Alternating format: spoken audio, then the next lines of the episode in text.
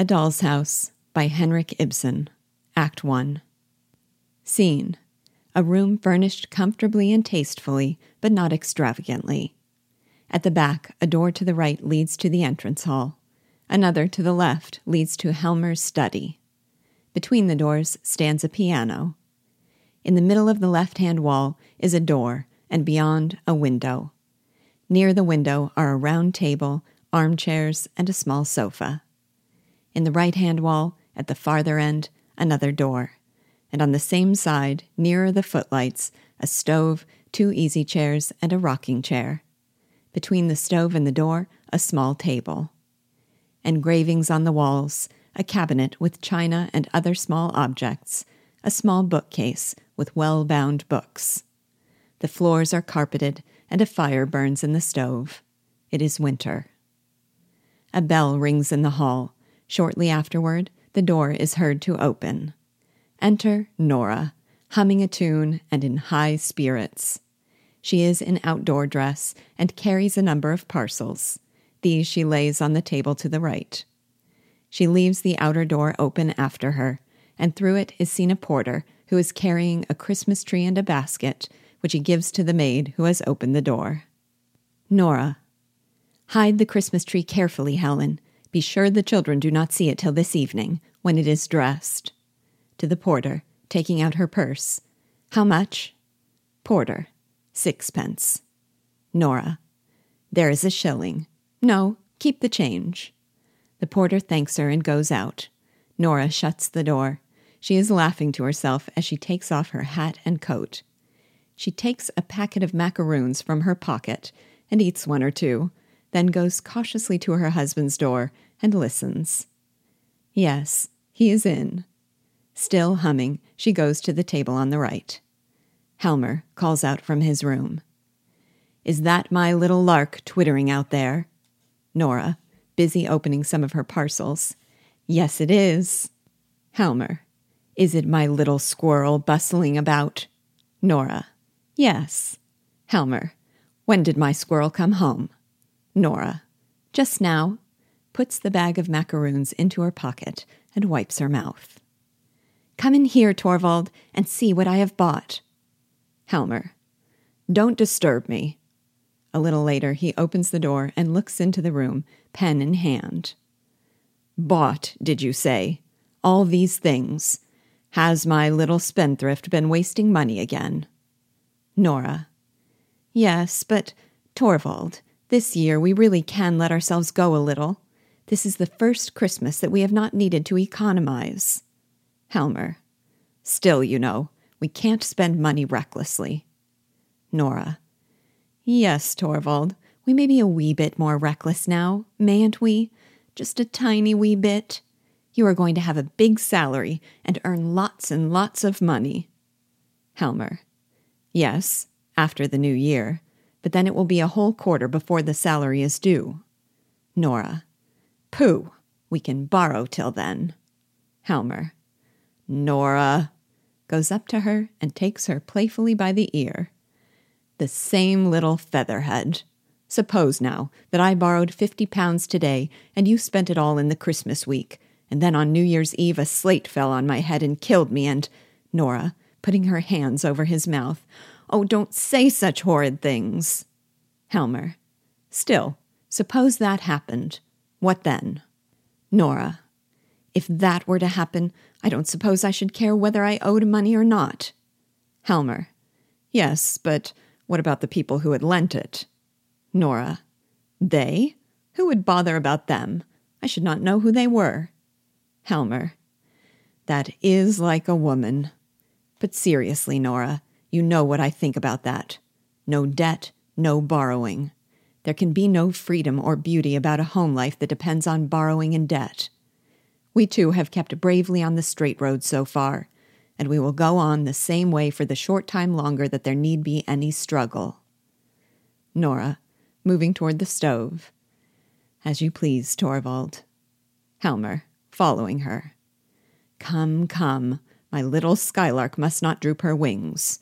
What is this? Is my little squirrel out of temper? Taking out his purse. Nora, what do you think I've got here? Nora, turning round quickly. Money! Helmer, there you are. Gives her some money. Do you think I don't know what a lot is wanted for housekeeping at Christmas time? Nora, counting. Ten shillings, a pound, two pounds.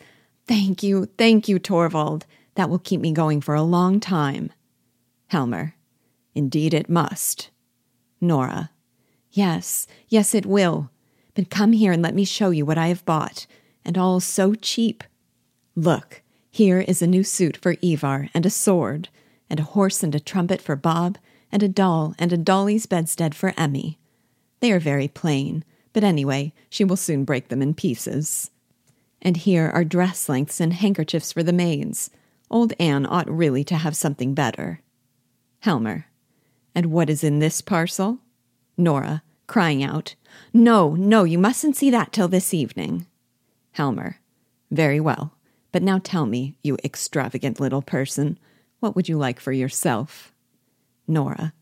For myself? Oh, I'm sure I don't want anything. Helmer. Yes, but you must. Tell me something reasonable that you would particularly like to have. Nora. No, I really can't think of anything. Unless, Torvald. Helmer. Well? Nora, playing with his coat buttons and without raising her eyes to his. If you really want to give me something, you might. You might. Helmer. Well, out with it. Nora, speaking quickly. You might give me money, Torvald.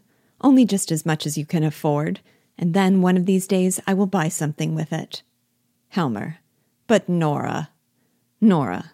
Oh, do, dear Torvald, please, please do. Then I will wrap it up in beautiful gilt paper and hang it on the Christmas tree. Wouldn't that be fun?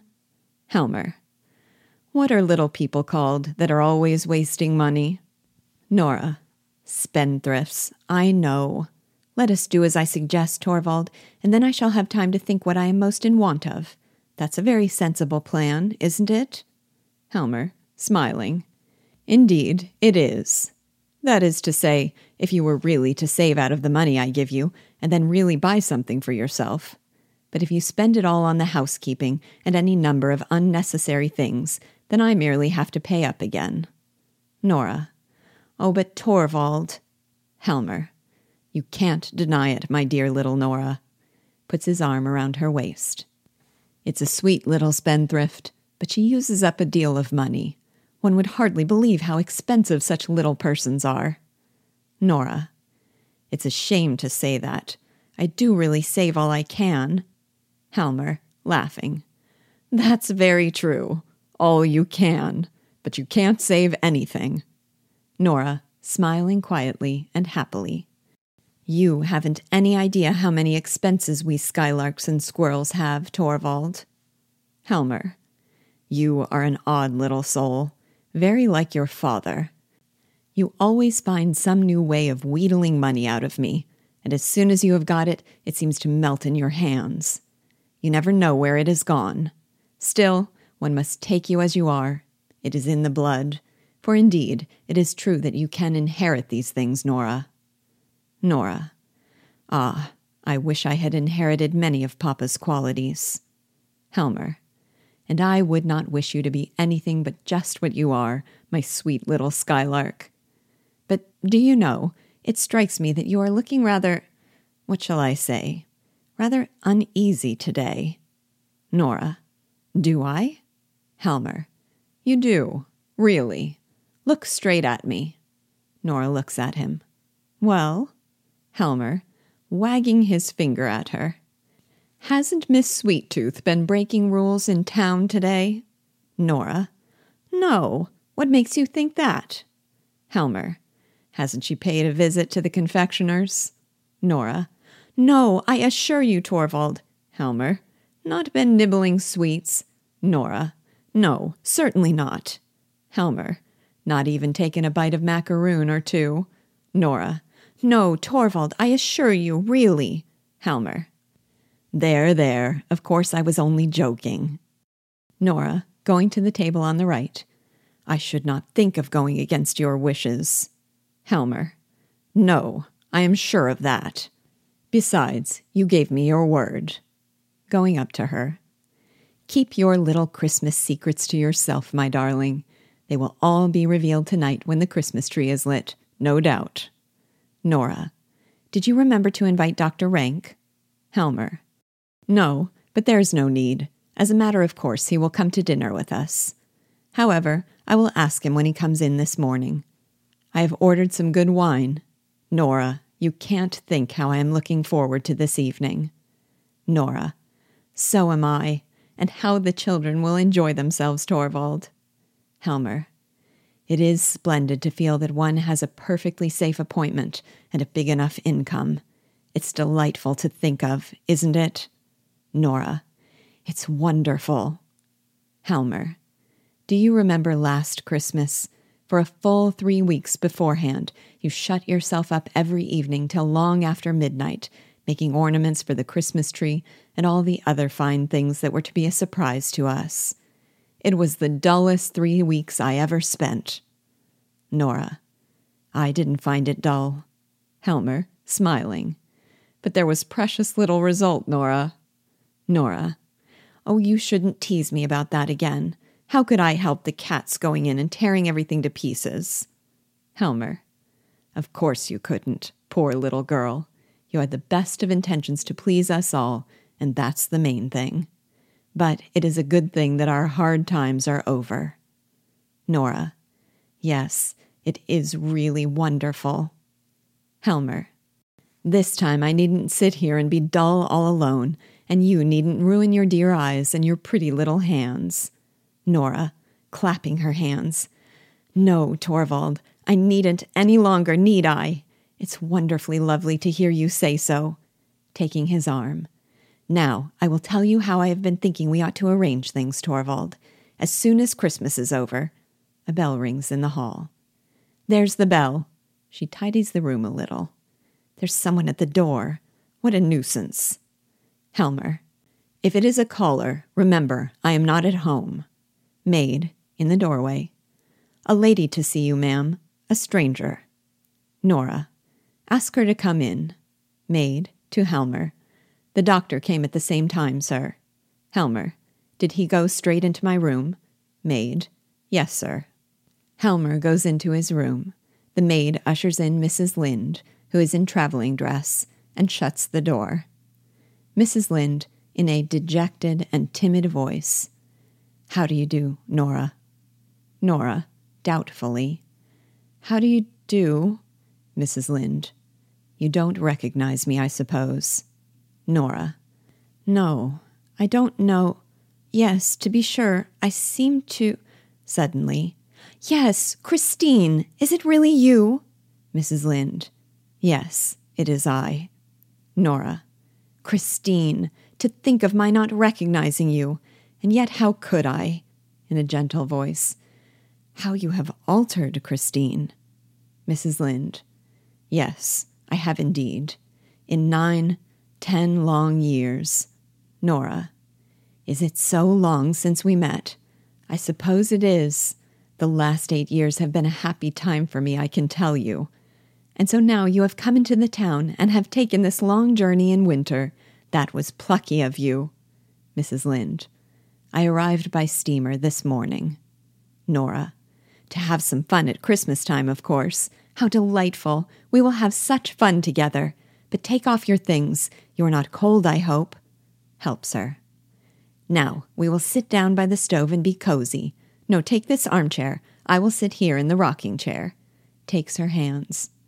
Now you look like your old self again. It was only the first moment. You are a little paler, Christine, and perhaps a little thinner.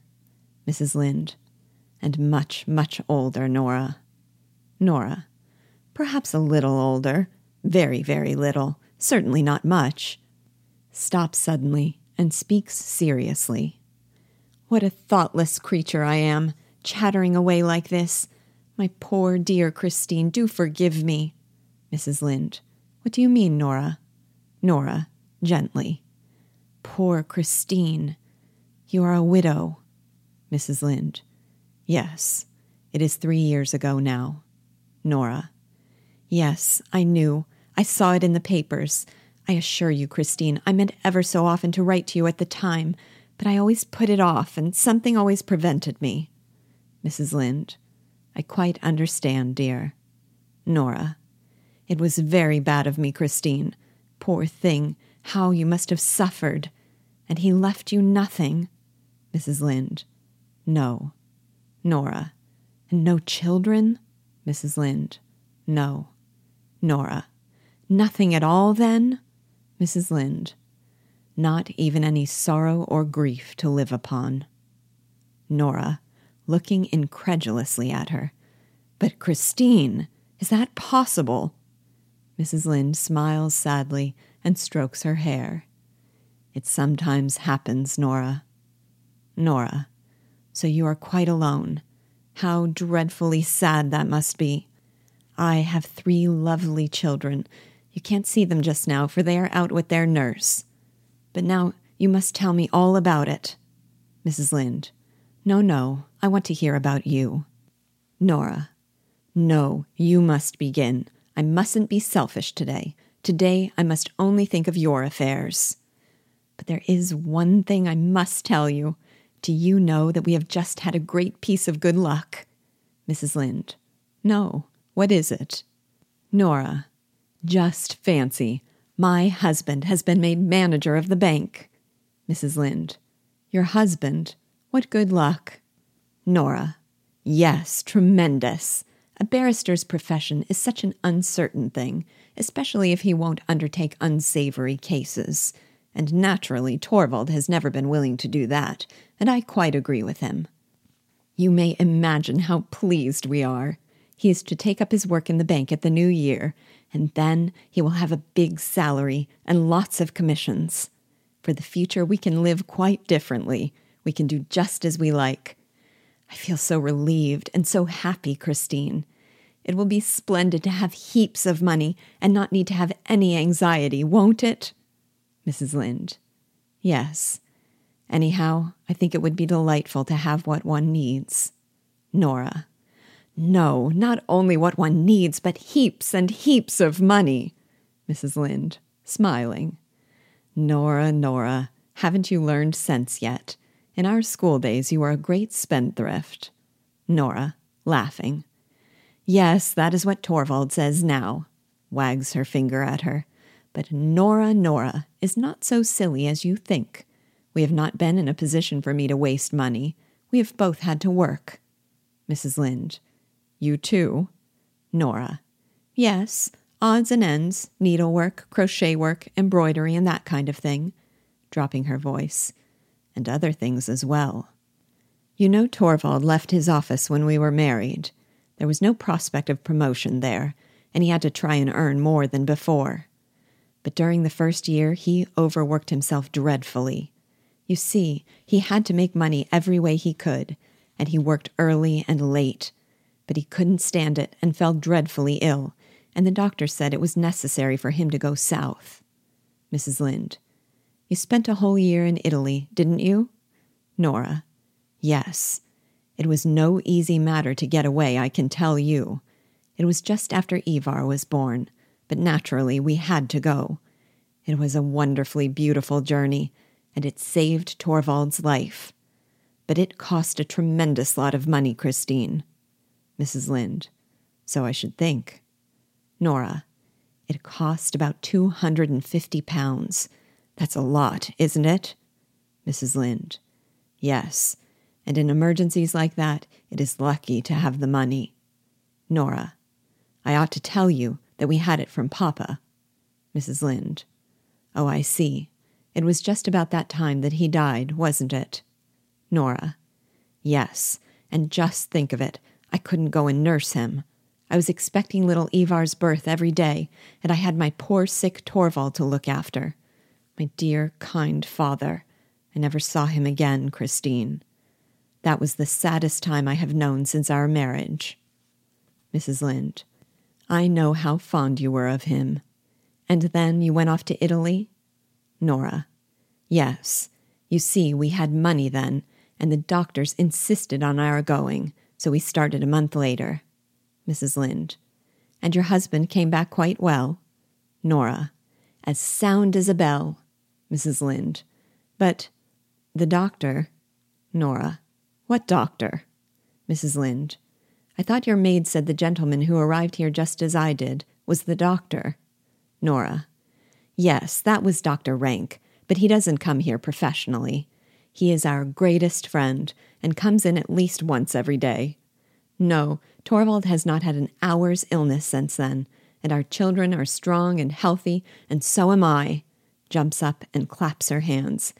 Christine, Christine, it's good to be alive and happy. But how horrid of me. I am talking of nothing but my own affairs. Sits on a stool near her and rests her arms on her knees. You mustn't be angry with me. Tell me, is it really true that you did not love your husband? Why did you marry him? Mrs. Linde. My mother was alive then and was bedridden and helpless, and I had to provide for my two younger brothers, so I did not think I was justified in refusing his offer. Nora. No, perhaps you were quite right. He was rich at that time then? Mrs. Linde. I believe he was quite well off, but his business was a precarious one, and when he died, it all went to pieces, and there was nothing left. Nora. And then? Mrs. Linde. Well, I had to turn my hand to anything I could find. First a small shop, then a small school, and so on. The last three years have seemed like one long working day, with no rest. Now it is at an end, Nora.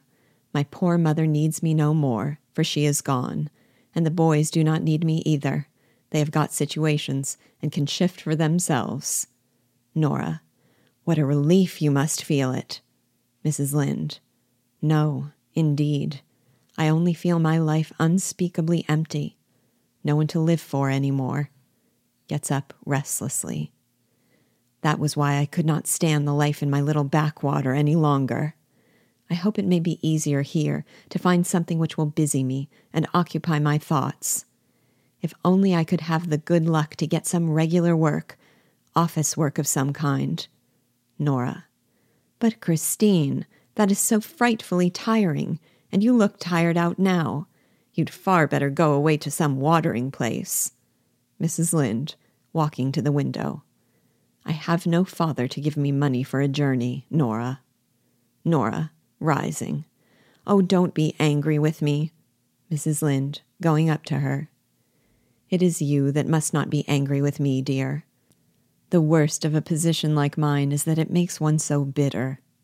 No one to work for, and yet obliged to be always on the lookout for chances. One must live, and so one becomes selfish. When you told me of the happy turn your fortunes have taken, you will hardly believe it. I was delighted not so much on your account as on my own. Nora. How do you mean? Oh, I understand. You mean that perhaps Torvald could get you something to do. Mrs. Linde. Yes, that was just what I was thinking of. Nora. He must, Christine. Just leave it to me. I will broach the subject very cleverly. I will think of something that will please him very much. It will make me so happy to be of some use to you. Mrs. Linde. How kind you are, Nora, to be so anxious to help me. It is doubly kind in you, for you know so little of the burdens and troubles of life. Nora. I? I know so little of them. Mrs. Linde, smiling. My dear, small household cares, and that sort of thing. You are a child, Nora. Nora tosses her head and crosses the stage. You ought not to be so superior. Mrs. Linde. No. Nora. You are just like the others. They all think that I am incapable of anything really serious. Mrs. Linde. Come, come. Nora. That I have gone through nothing in this world of cares. Mrs. Linde. But, my dear Nora, you have just told me all your troubles. Nora. Pooh! Those were trifles. Lowering her voice. I have not told you the important thing. Mrs. Linde. The important thing? What do you mean? Nora. You look down upon me altogether, Christine, but you ought not to. You are proud, aren't you, of having worked so hard and so long for your mother? Mrs. Linde. Indeed, I don't look down on anyone. But it is true that I am both proud and glad to think I was privileged to make the end of my mother's life almost free from care. Nora. And you are proud to think of what you have done for your brothers. Mrs. Linde. I think I have the right to be. Nora. I think so too. But now listen to this. I too have something to be proud and glad of. Mrs. Linde. I have no doubt you have. But what do you refer to? Nora. Speak low. Suppose Torvald were to hear. He mustn't, on any account. No one in the world must know, Christine, except you. Mrs. Linde. But what is it? Nora. Come here. Pulls her down on the sofa beside her. Now, I will show you that I too have something to be proud and glad of. It was I who saved Torvald's life. Mrs. Linde. Saved? How? Nora. I told you about our trip to Italy. Torvald would never have recovered if he had not gone there. Mrs. Linde. Yes, but your father gave you the necessary funds.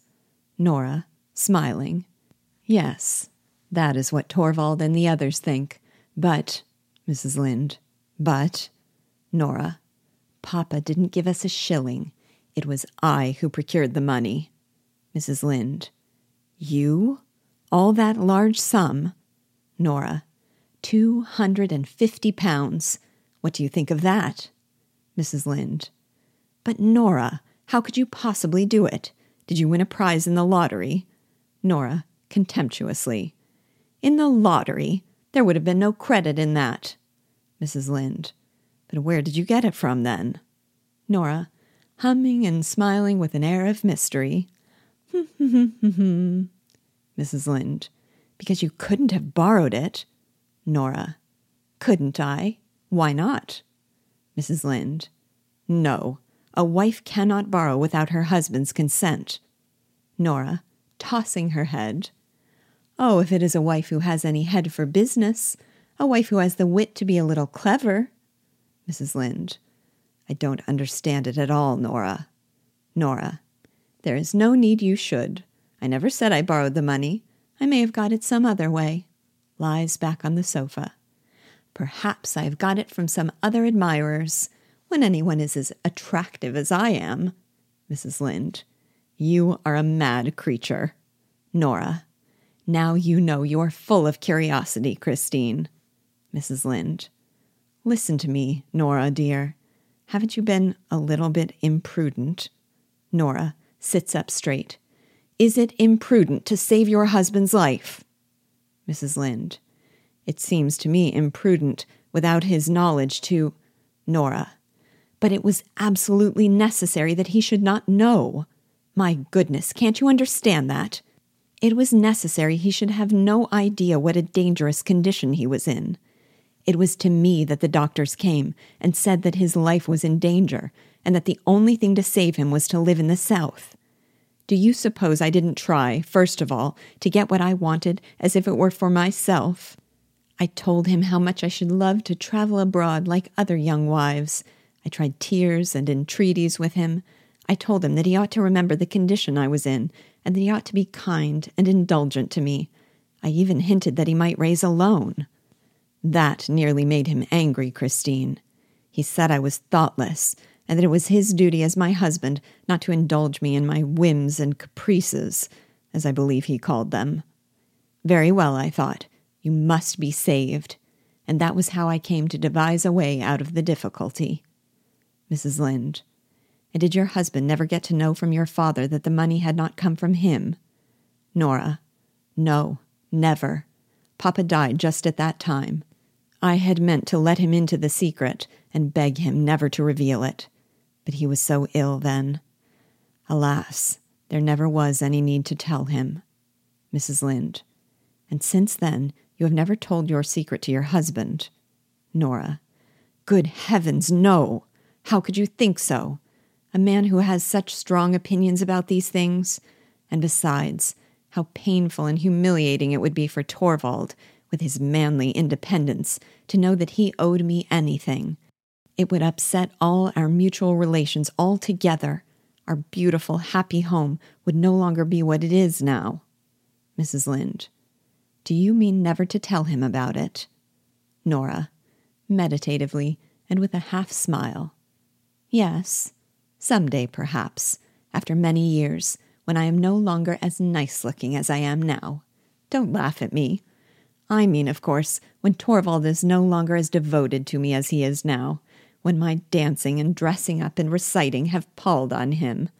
Then it may be a good thing to have something in reserve. Breaking off. What nonsense! That time will never come. Now, what do you think of my great secret, Christine?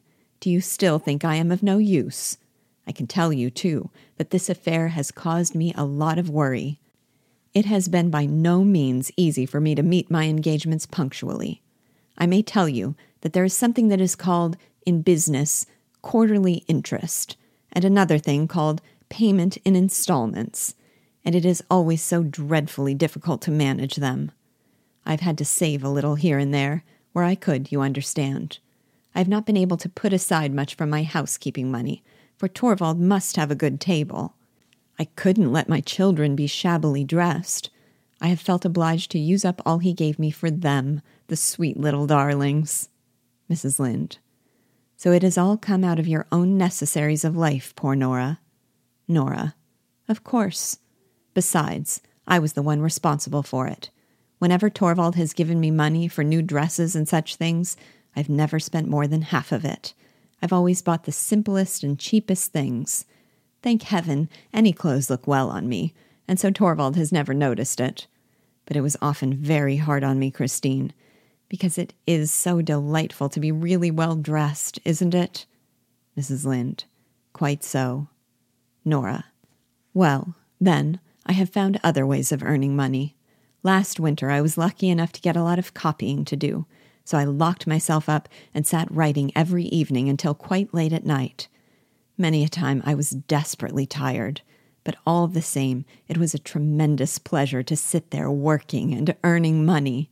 It was like being a man. Mrs. Linde. How much have you been able to pay off in that way? Nora.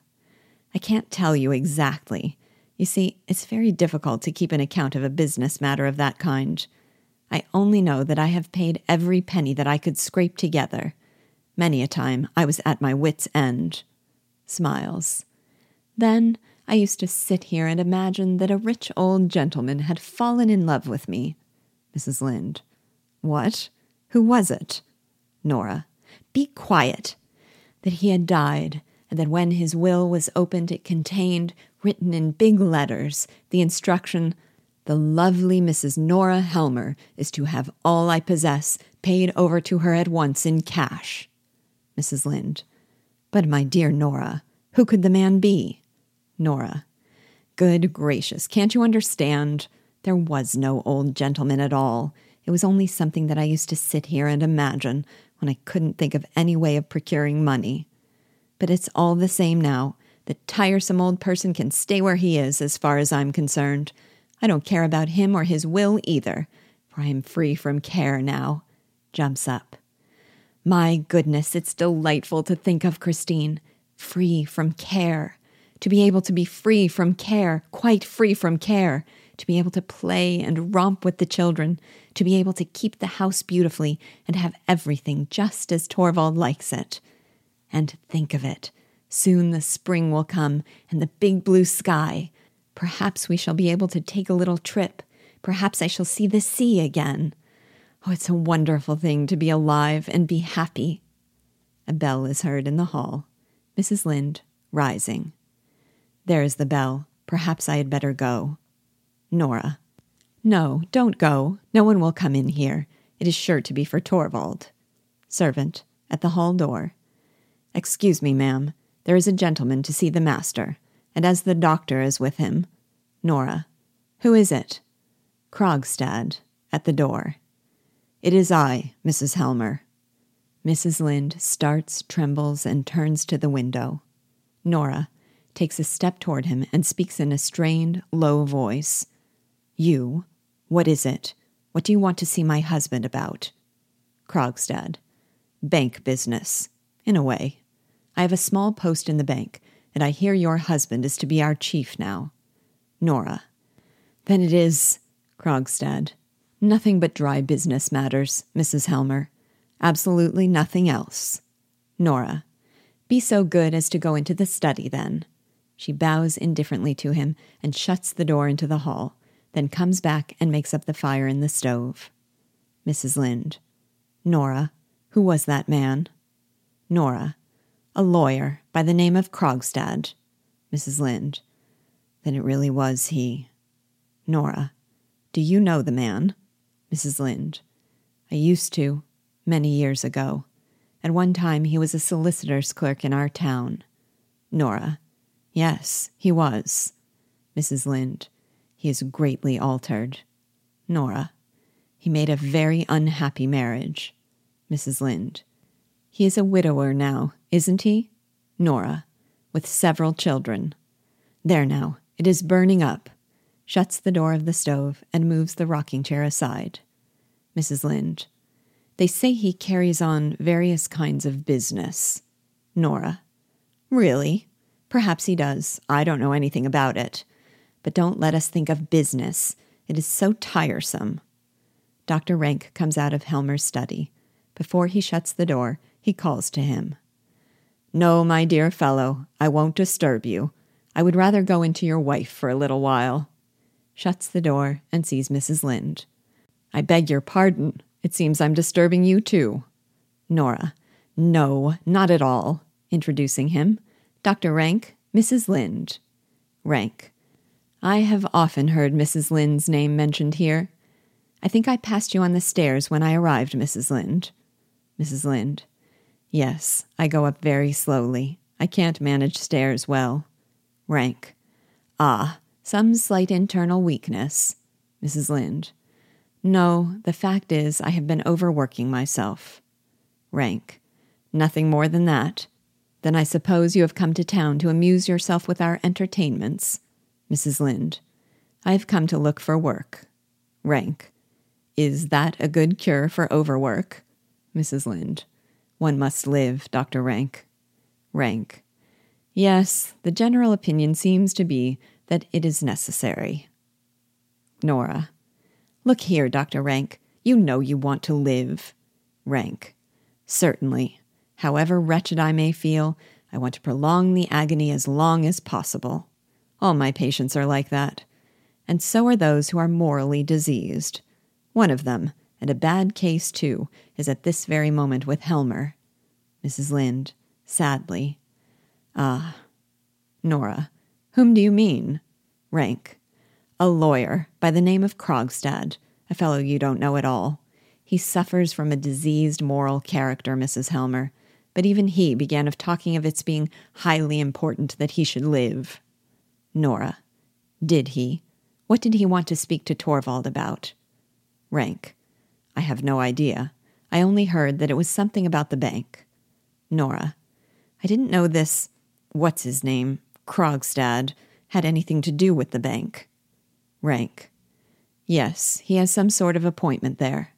To Mrs. Linde. I don't know whether you find also in your part of the world that there are certain people who go zealously snuffing about to smell out moral corruption, and, as soon as they have found some, put the person concerned into some lucrative position where they can keep their eye on him. Healthy natures are left out in the cold. Mrs. Linde. Still, I think the sick are those who most need taking care of. Rank, shrugging his shoulders. Yes, there you are. That is the sentiment that is turning society into a sick house. Nora, who has been absorbed in her thoughts, breaks out into smothered laughter and claps her hands. Rank, why do you laugh at that? Have you any notion what society really is? Nora, what do I care about tiresome society? I am laughing at something quite different, something extremely amusing. Tell me, Dr. Rank, are all the people who are employed in the bank dependent on Torvald now? Rank, is that what you find so extremely amusing? Nora, smiling and humming, that's my affair. Walking about the room. It's perfectly glorious to think that we have, that Torvald has so much power over so many people. Takes the packet from her pocket. Dr. Rank, what do you say to a macaroon? Rank. What? Macaroons? I thought they were forbidden here. Nora. Yes, but these are some Christine gave me. Mrs. Linde. What? I? Nora. Oh, well, don't be alarmed. You couldn't know that Torvald had forbidden them. I must tell you that he is afraid that they will spoil my teeth. But, bah, once in a way. That's so, isn't it, Dr. Rank? By your leave. Puts a macaroon into his mouth. You must have one too, Christine, and I shall have one, just a little one, or at most two. Walking about.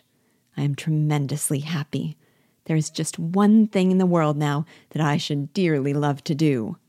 Rank. Well, what is that? Nora. It's something I should dearly love to say if Torvald could hear me. Rank. Well, why can't you say it? Nora. No, I daren't. It's so shocking. Mrs. Linde. Shocking? Rank. Well, I should not advise you to say it. Still, with us you might. What is it you would so much like to say if Torvald could hear you? Nora. I should just love to say, Well, I'm damned. Rank. Are you mad? Mrs. Linde. Nora, dear. Rank. Say it. Here he is. Nora, hiding the packet. Hush, hush. Helmer comes out of his room with his coat over his arm and his hat in his hand. And we will pick it up there next time.